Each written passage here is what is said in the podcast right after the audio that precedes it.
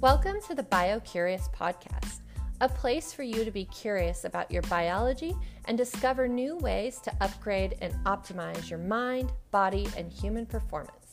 The guests on this podcast are trained experts in the fields of functional health, holistic wellness, and biohacking who share my passion to provide useful and actionable information with all of you that I hope will help you to live your best life. I'm so happy that you're here, and I'm excited to get curious together. Welcome to part two of the two part episode on functional neurology with Dr. Adam Harcourt, who is the owner of Imagine X Functional Neurology located in Santa Barbara and Beverly Hills, California. Dr. Harcourt is a fellow of the American College of Functional Neurology a fellow of the American Board of Vestibular Rehabilitation, a diplomat of the American Chiropractic Neurology Board, and is certified in functional neuroorthopedic rehabilitation. Dr. Harcourt is also a professor of clinical neurology at Carrick Institute. He's developed a novel migraine and concussion treatment programs based on the latest research, years of experience treating patients, and root cause medicine. He has become the go to doctor for these conditions, and his treatment programs bring patients to his offices from all around the world. Dr. Harcourt has also created a postdoctorate fellowship program and has written a book. Both are titled Mastering Migraine. He's also dedicated to giving back and has served as the board president at Jody House Brain Injury Support Center in Santa Barbara, California, where he volunteers his time to support victims of traumatic brain injury.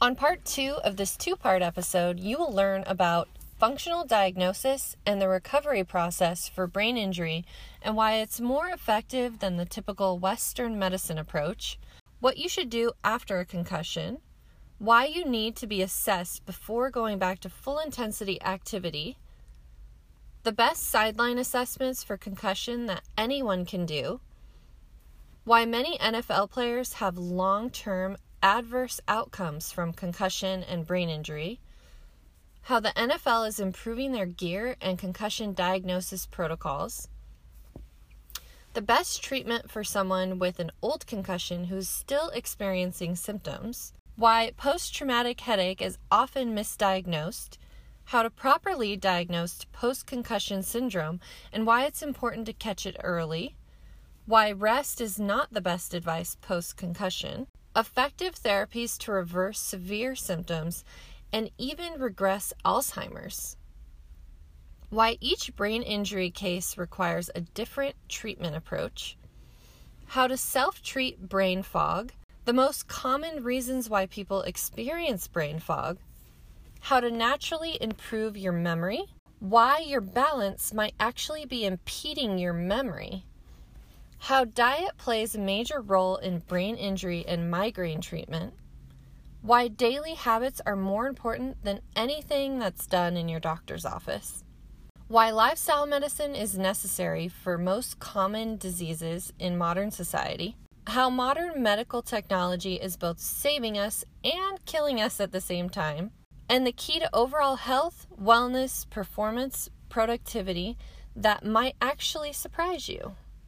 If you missed part one of this two part series on functional neurology, make sure to go back and listen to last week's episode, which was all about the pathophysiology, diagnosis, and functional treatment of migraine.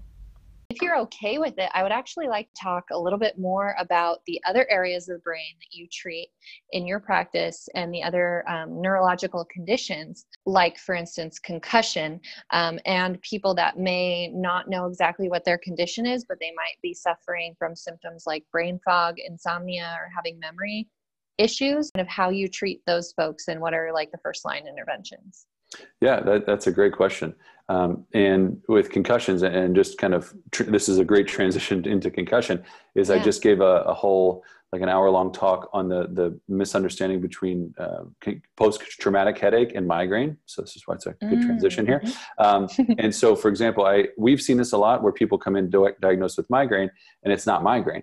And so I, I got to chat with a doctor friend of mine down in Beverly Hills, where our new office is, and he's a pain intervention specialist that gets all of his referrals from medical neurologists that are um, referring over migraine patients. And they said they were seeing so many that weren't migraine that they did kind of a little internal study. And they found from those referrals, over 50% didn't have migraine. Right? Wow. That's kind of unbelievable, isn't it? Um, and so it, it just makes you even question like research on migraine. Well, if somebody gets 50% better, maybe it was 100% of the migraine patients. We don't know. Um, and it, it has to do with diagnostic criteria.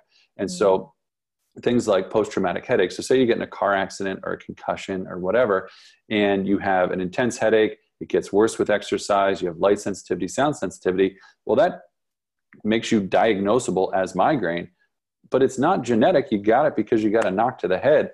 So it's not migraine, it's mm-hmm. post-traumatic or it's post-concussive or it's whatever. And so those are different conditions, right? Now they have a lot of similarities. So I, I don't want to think they're they're just totally wildly different, but they are different. And so we try to make those distinctions when we have patients come in. Now, some of the best ways to, to assess for this are by like reflexive modalities. So for example, say you, you're playing football or you get hit by a car or whatever, you go to the emergency room, which is what you should do first, right? Because what you're assessing for is not whether or not you had a concussion. You're assessing for do you have a brain bleed? Do you have, you know, a hematoma? Do you have something going on? Once you rule that out, 85 to 90% of patients will feel almost back to normal within two to four weeks, right? So, not saying functionally you're perfect, right? But symptomatically, your body's going to adapt, you're going to get better. The 15, the 10 to 15% that don't improve or don't get better within about four weeks are in what we call post concussion syndrome. Now, I see a lot more patients that still have dysfunction, but not as many symptoms. Uh, now, most of those patients don't want to get treated anyway because they're like, I feel fine, and that's okay. But yeah. for that 10 to 15%, they're told the exact same thing as the people that got better, which is rest, do whatever. Um, and that's just not the best therapy. There's some good research that came out recently that said the sooner you can get back to any type of movement, the better the outcome after concussion. So the problem is if you try to get back too intensely, you can actually be making things worse. Uh, and so I liken it to if you broke your ankle and you wanted to, and you're a runner and you wanted to run again. Well, your first therapy wouldn't be running, right? That would be silly. And so if you can actually move your ankle a little bit, that's a good therapy. If you can finally stand on it, that's great. But as soon as you can stand on it, if you then go running, you're going to make it worse. So then you just impeded your progress. So the same thing with concussion, but you can't see it, right? So just because you come into the office and you had to wear dark sunglasses and you can barely stand up for 10 minutes now when you can come in without sunglasses and you can get through your day that doesn't mean you want to go full bore back into like an 80 minute workout because you're just you're re-breaking the ankle right you just it's too much mm. and so you want to graduate up there so the way that we assess is things like eye movements balance posture things that are are functionally visible. So we do things like posturography, where we'll put people on platforms and you can see where they're swaying, what their patterns are like. There's good, really good research on that. Um, there's a great study out of the University of Pittsburgh that um, I push all the time because it's been it's been studied a bunch. It's called the VOMS assessment, VOMS. Mm. And it's a great sideline assessment that you can do that's looking at vestibulo ocular motor assessments. You don't need to know anything about like what we do all you have to do is see if you can do these activities. If you get worse, you probably have a concussion. It's been very well validated. Um, and it's free. You can just do it wherever. So I try to teach coaches and, and uh, parents and stuff this as much as I can because, you know, this day and age, the worst thing you can do is have a kid playing football or soccer or whatever. They get a knock to the head. You don't know if they have a concussion or not, right? Mm-hmm. So if you mm-hmm. don't put them back in, and the people are screaming at you, they're ready to go, then you're the bad coach that was overprotective but then if you put them back in and they had a concussion, that's the worst thing that you can do, and they're going to get you know injured again. So um, we try to train people on objective ways to test that aren't just how do you feel? Did you pass out? You didn't pass out, so you're fine right? Because that's that is yeah. super old school. it seems like there isn't a standardized way to say for sure you have a concussion or you have a brain injury of whatever level. Correct. Um, and that's part of the epidemic that's happening in like the NFL, where we're seeing all of these people who had brain injury were not ever properly diagnosed. They continued to do whatever they were doing, not only in their um, athletic career, but just in their regular daily lives that were aggravating it. And now they're coming up with all of these way more severe conditions or ending up with, you know, Parkinson's, Alzheimer's, dementia.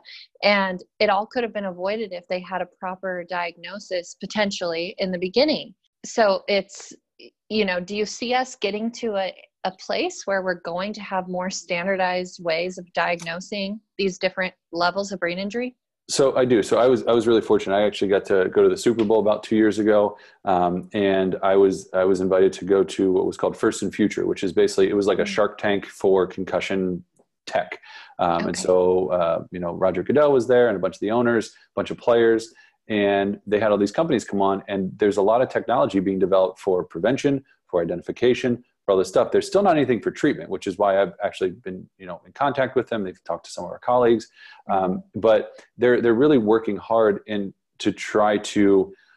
At least it looks like they're trying. I don't know how it's actually put together because I'm not involved, but um, yeah. they're they're attempting to to keep their players safer. Now, the big issue with with them was not so much that they they could cause concussion; it was that they were trying to say that it didn't. Right? Um, yeah. Because I, I think we can all agree that if you're you get into boxing you kind of know that you could have some negative side effects down the road. So i think there there's going to have to be this right, right now it was no it doesn't cause any problems. Now it's everything is terrible you know with, with football. And so yeah. what they're trying to do is get it back to the middle where it's like look we have sensors in the helmets we have these types of guidelines we have these types of testing but there's still a risk because you're running into giant men on a regular basis. Right. Um, and I think it's going to just be an assumption of risk with the minimalization of that risk. Now, this is why I'm a huge fan of like sideline assessments and uh, reflexive testing, and not just you know, do you feel better? Can you answer these questions? But like for example, the the force plate that we use, if you baseline all of your players, like you can't fake a balance test, right? And if you do fake it, it's really obvious. Like, mm-hmm. like I do these yeah. things all the time. And so if somebody's like, "Oh, look, I'm unstable," like it's pretty obvious. Um, and so they, uh, you can get the baseline, and then the research shows that if they get a hit to the head and their score changes by X amount, that there's like a 98% chance they had a concussion. Well, because you can't fake those tests, those are the ones that I think should be used sideline because it's something you can know right away. It's objective. You can't sandbag it, right? Which is, mm-hmm. is an mm-hmm. issue sometimes. Um, and so that's where I see it going is more testing of the vestibular system, uh, both through the eyes and through balance. That's that's yeah. what's been shown in the research the best so far. Yeah, I mean that would be incredible if we could all come to agreement on on how that's used and the time frame, like after a hit, how long after can you go and still get this definitive diagnosis that sort of thing? But i do have a question because i know some folks um, and i personally know someone who is in the nfl that has symptoms that they're experiencing now from the injury that they got playing football and then never getting a diagnosis. And then now you know 20 30 years later experiencing all of these negative side effects is there recommendations so if a patient came in like that to you um, obviously the time has passed for the diagnosis diagnosis initially but are there things and, and exercises that they can do now that can either reverse the damage that has been done or at least mitigate the um, negative effects going forward Absolutely, um, and that's actually what we're. I know they're trying to work on some research now. So, um, like Dr. Carrick put out a good paper uh, about a year and a half ago out of Harvard now um, that was looking at the style that we do for concussion treatment. This is just for concussion. I'll get to the, the football stuff in a sec. Um, yeah. But they were basically saying for patients that had had post concussion syndrome at least six months that had been refractory or didn't improve with at least three different treatments, they did the type of treatment that, that we do, but way a little bit more fun technology where they did it in, uh, in Orlando. It's a great mm. facility mm. down there. And um, and they were showing that all those patients were, were improving. And so that's kind of our first step into saying like look yes you have this. Yes this is going on. Now here's what you do for treatment. And so for like for example i did a, a, a outside examination on a, on a retired nfl player very similar to what you're talking about. They're probably in their mm-hmm. 50s now. And um, all these symptoms no diagnosis. And so we could see functionally all these things that are going on. Now whether or not you have cte or whether or not you had concussions or you have you know uh, alzheimer's or whatever it is the point is whatever that is going on if you do things to target the areas of the brain that are dysfunctional with targeted therapies, you can make those areas much healthier. Now, I've seen patients that have done super intense treatment, like uh, this is years ago with Dr. Carrick, people that had Alzheimer's, that we saw a just almost total regression of it. Um, but it was such an intense therapy, it's not something that you would expect many people to do because it was like a case where it was like a mother-in-law of somebody like me, like another functional neurologist, that they did intense treatments, then they would treat for months on end, and they saw this great regression. But the point is, it can happen. Um, and so with patients like that, I say, look, let's get you in, let's see what's going on. If there's things that we can give you to do to, to reduce this, like why would you not? Because the alternative is basically doing nothing at this point.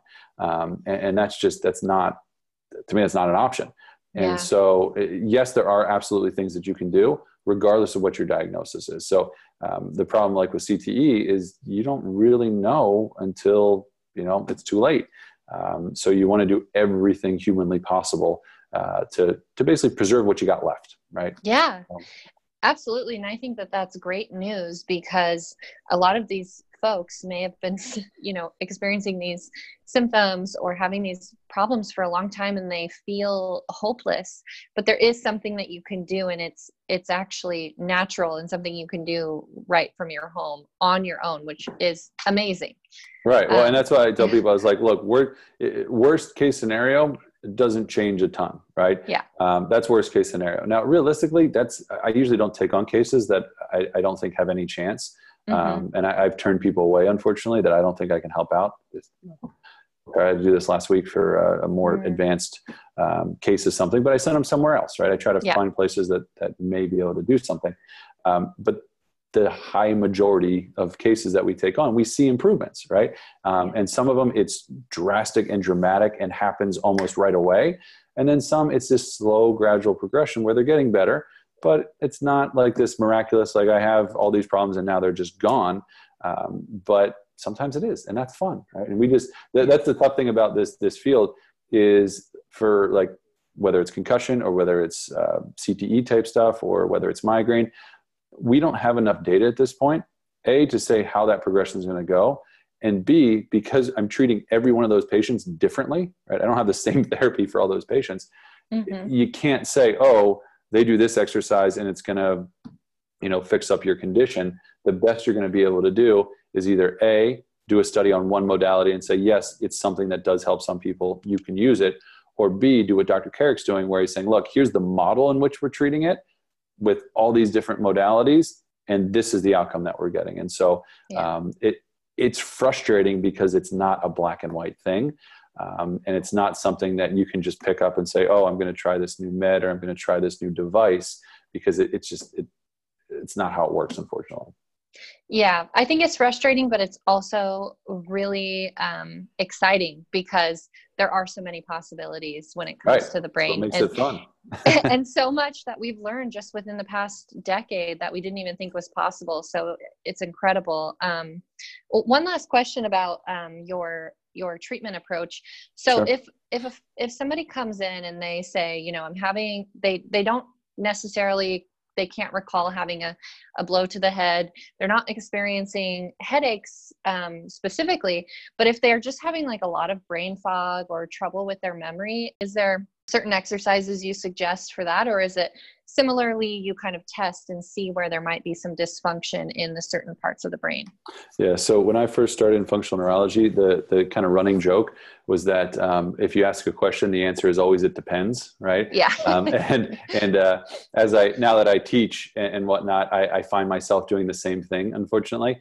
Uh, yeah. but for so for but for memory it, it kind of depends on obviously it depends but i'd like to start with some foundational say nutritional things because a lot of people have brain fog just because they're not getting enough sleep or they're super stressed out or um, you know their hpa axis uh, is all out of whack or there's all these different uh, kind of metabolic hormonal things that can happen. Uh, but if all those are perfect hormones are awesome nutrition's great uh, there's supplements that you can do that can help with that and if all of that's good then i like to move on to like the brain training activities okay. um, because uh, for example, a lot of people will come in after a hit to the head or say they didn't know they had a hit to the head. And they'll say, well, I've been doing like these memory exercises and like it's not getting better at all. and then you find out well for whatever reason whether it's trauma or genetic they're having a terrible time tracking targets or they're having a terrible time with balance well your brain's whole job is to know where you are in space and where space is in regards to you and if you're not doing that your brain's putting all its resources into figuring that out. So for you to remember a phone number or try to read a book and remember it's like who cares? Like i don't even know where your arm is. You know what i mean? Yeah. and so we always try to fix those basic mechanisms first. And if we see that you know the neuro exam's pretty clean all that stuff's doing pretty well then i'll go straight for for memory. But a lot of times we'll find that the memory is as a consequence of mm. some type of vestibular or balance or postural thing that's abnormal that once you fix it now you have all these resources for memory and, and cognition so um, again still kind of a circuitous route but um, but hopefully we got you know a pyramid of the nutrition healthy good neural function then go up to memory exercises i never start with them first yeah, and I think functional neurology, mind body medicine, functional medicine, holistic medicine, it's it's all about your daily habits. These things are the things Absolutely. that have the most effect because it's a thing that you're doing every single day and you might not even think about it. And so if you're not addressing it at that level first, at that big part of the pyramid at the bottom, then running uphill. Um, yeah, then you're not going to have an effect by taking a supplement um, because you're having these things that you're doing daily that are having a much more profound effect on your health. Yeah, and that, that's what I try to tell people is it's a crazy thing that, um, like when medicine first started, because medicine hasn't been around that long, you know, the, yeah. the way we think of it. Um, but the foundational like principle on which it was was based was that everything else was assumed to be good. Diet was supposed to be good because back in the day, you know, you kind of grew your own stuff near where you were at. You kind of ate was around. You had a good balanced diet. Like yeah. there was, well, there wasn't all this other extraneous stuff that we could get into. Um, so that that basic assumption that everything else is good is no longer valid.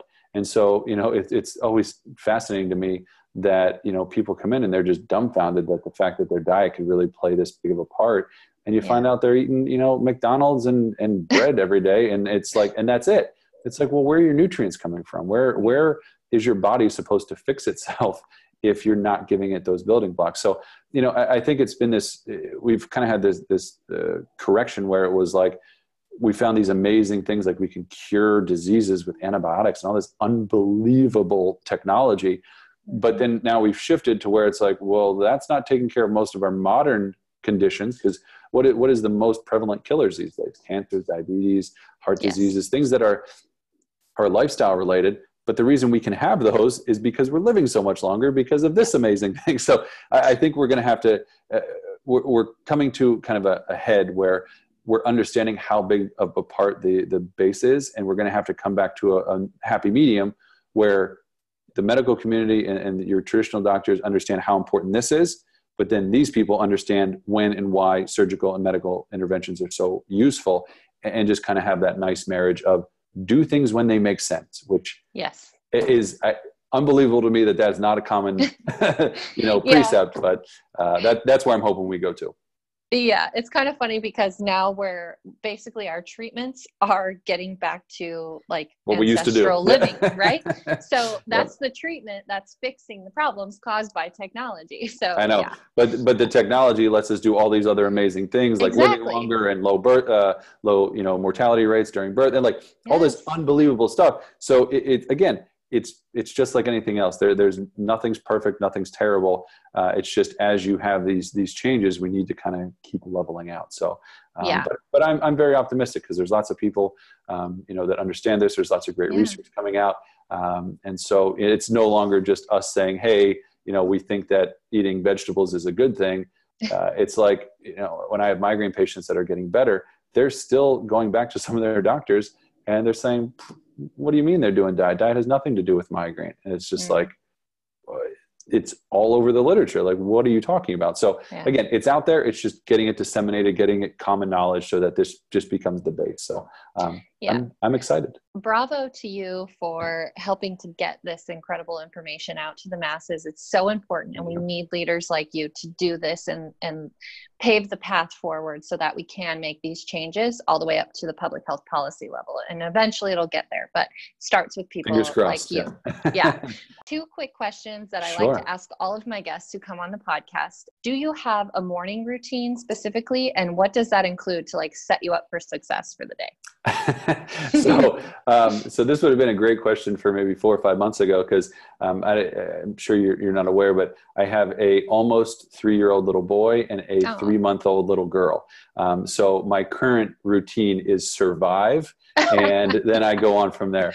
Um, but uh, prior to that. Um, I had a pretty set routine where I, I like to get up and move in the morning because that's the so um, normally I take the dogs for a walk or I do a workout because uh, it gets some blood flowing and I work better in the morning. So I tend to come in to the office about an hour or two before I'm going to see patients uh, to get at least half hour to 45 minutes done of either the book uh, that I'm working on or of the migraine program that I've been writing for the last eight months.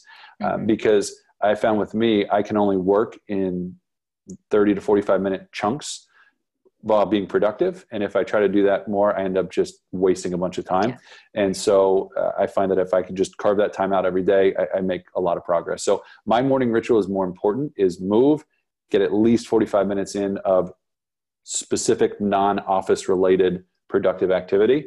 Yeah. And that by itself has, has been awesome. And then my wife and I always try to take, uh, and again, this has not happened. So take this with a grain of salt in the last three months.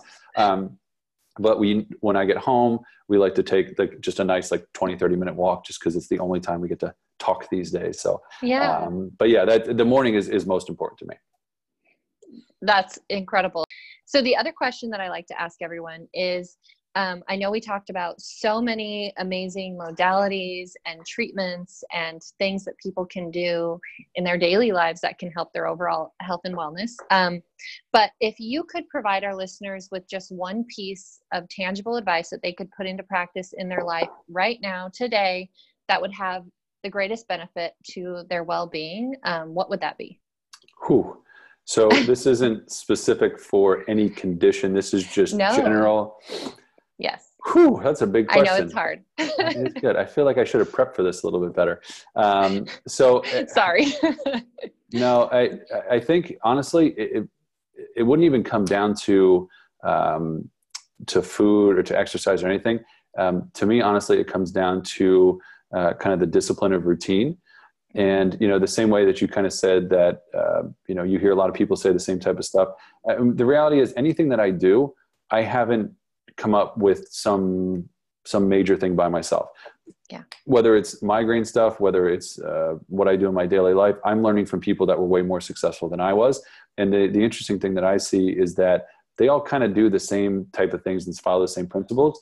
But the most consistent thing that I find is that they don't necessarily just have one or two days or weeks where they're just wildly productive. They just are productive on a regular basis and find a way to recharge uh, as well. So that's something I. So here's here's the one I'll use. Um, this is something I found that I was terrible at when we first started the office. Is we worked so hard and we thought that we were doing something good by just working, working, working, and not taking vacations and all this kind of stuff. And what we found after about the fourth year, when we first start, took our first vacation, is we came back and we had like the best couple months that we'd ever had because we were working yeah. so hard because we had that that recharge so um, the best thing that i i can tell people that are starting a business that are working set at the beginning of the year vacations you're going to take even if they're on only long weekends whatever set at least two or three of them doesn't have to be two week you know tahiti vacations i'm talking mm-hmm. about like you know four day getaway um, and set them regularly because when you come back you'll be ready to get back at it um, and actually just make good use of your time. So um, that's a recent personal one, but but yeah. definitely set time aside for the rest. I couldn't agree with you more. And I always like to, one, make sure that I have something to look forward to because it's just nice yeah. to have that. Um, so I always like to have something, you know, every few months to look forward to. But also, like you said, it's part of self care, having that ability to reset, take care of yourself because you can't take care of everything else unless you take care of yourself first so absolutely yeah, yeah. and and you, you find that out one way or the other so it's good to yeah. know beforehand yeah yeah so if our listeners want to connect with you, find out more about your practice, find out more about your work with migraine, concussion, in functional neurology, um, where's the best place for them to connect with you and how, how can they do that? Yeah, no, thanks. So the best way, honestly, is, probably the, the, Instagram at Migraine Doctors. That's the best way to kind of see what we're doing on a regular basis. We, we try to keep up with that quite a bit. Um, connecting with me personally, the best way is to call into the office. Uh, so all of our information is at ixneuro.com. Has all of our uh, programs, has our locations. We're both in Santa Barbara and Beverly Hills, uh, and we take a lot of patients from out of town. That's why we're in LA, actually, mm-hmm. Uh, so it's easy to get to. Um, and so that's the best way to, to connect. And also, uh, the book that will be coming out is called Mastering Migraine. And it will actually, I'm meeting with my illustrator today. So we're hoping to have it uh, done and formatted within the next uh, about two months. So we'll, we'll, keep an eye out for that. We'll have it available probably on Amazon and, and whatnot, uh, hopefully in the, the very near future. Yeah, I am so excited for that. And I will definitely be one of the first people to pick that up. Awesome. Well, thanks so much for having yeah. me. I, I really enjoyed it today. I appreciate it.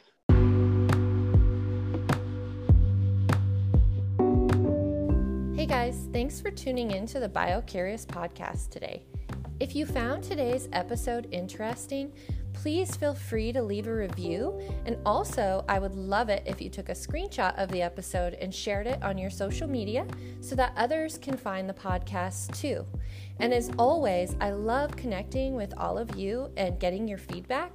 So if you have any comments or questions about today's episode, please feel free to send me a direct message on Instagram.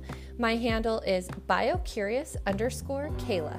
Looking forward to connecting with you, and I'll see you next time.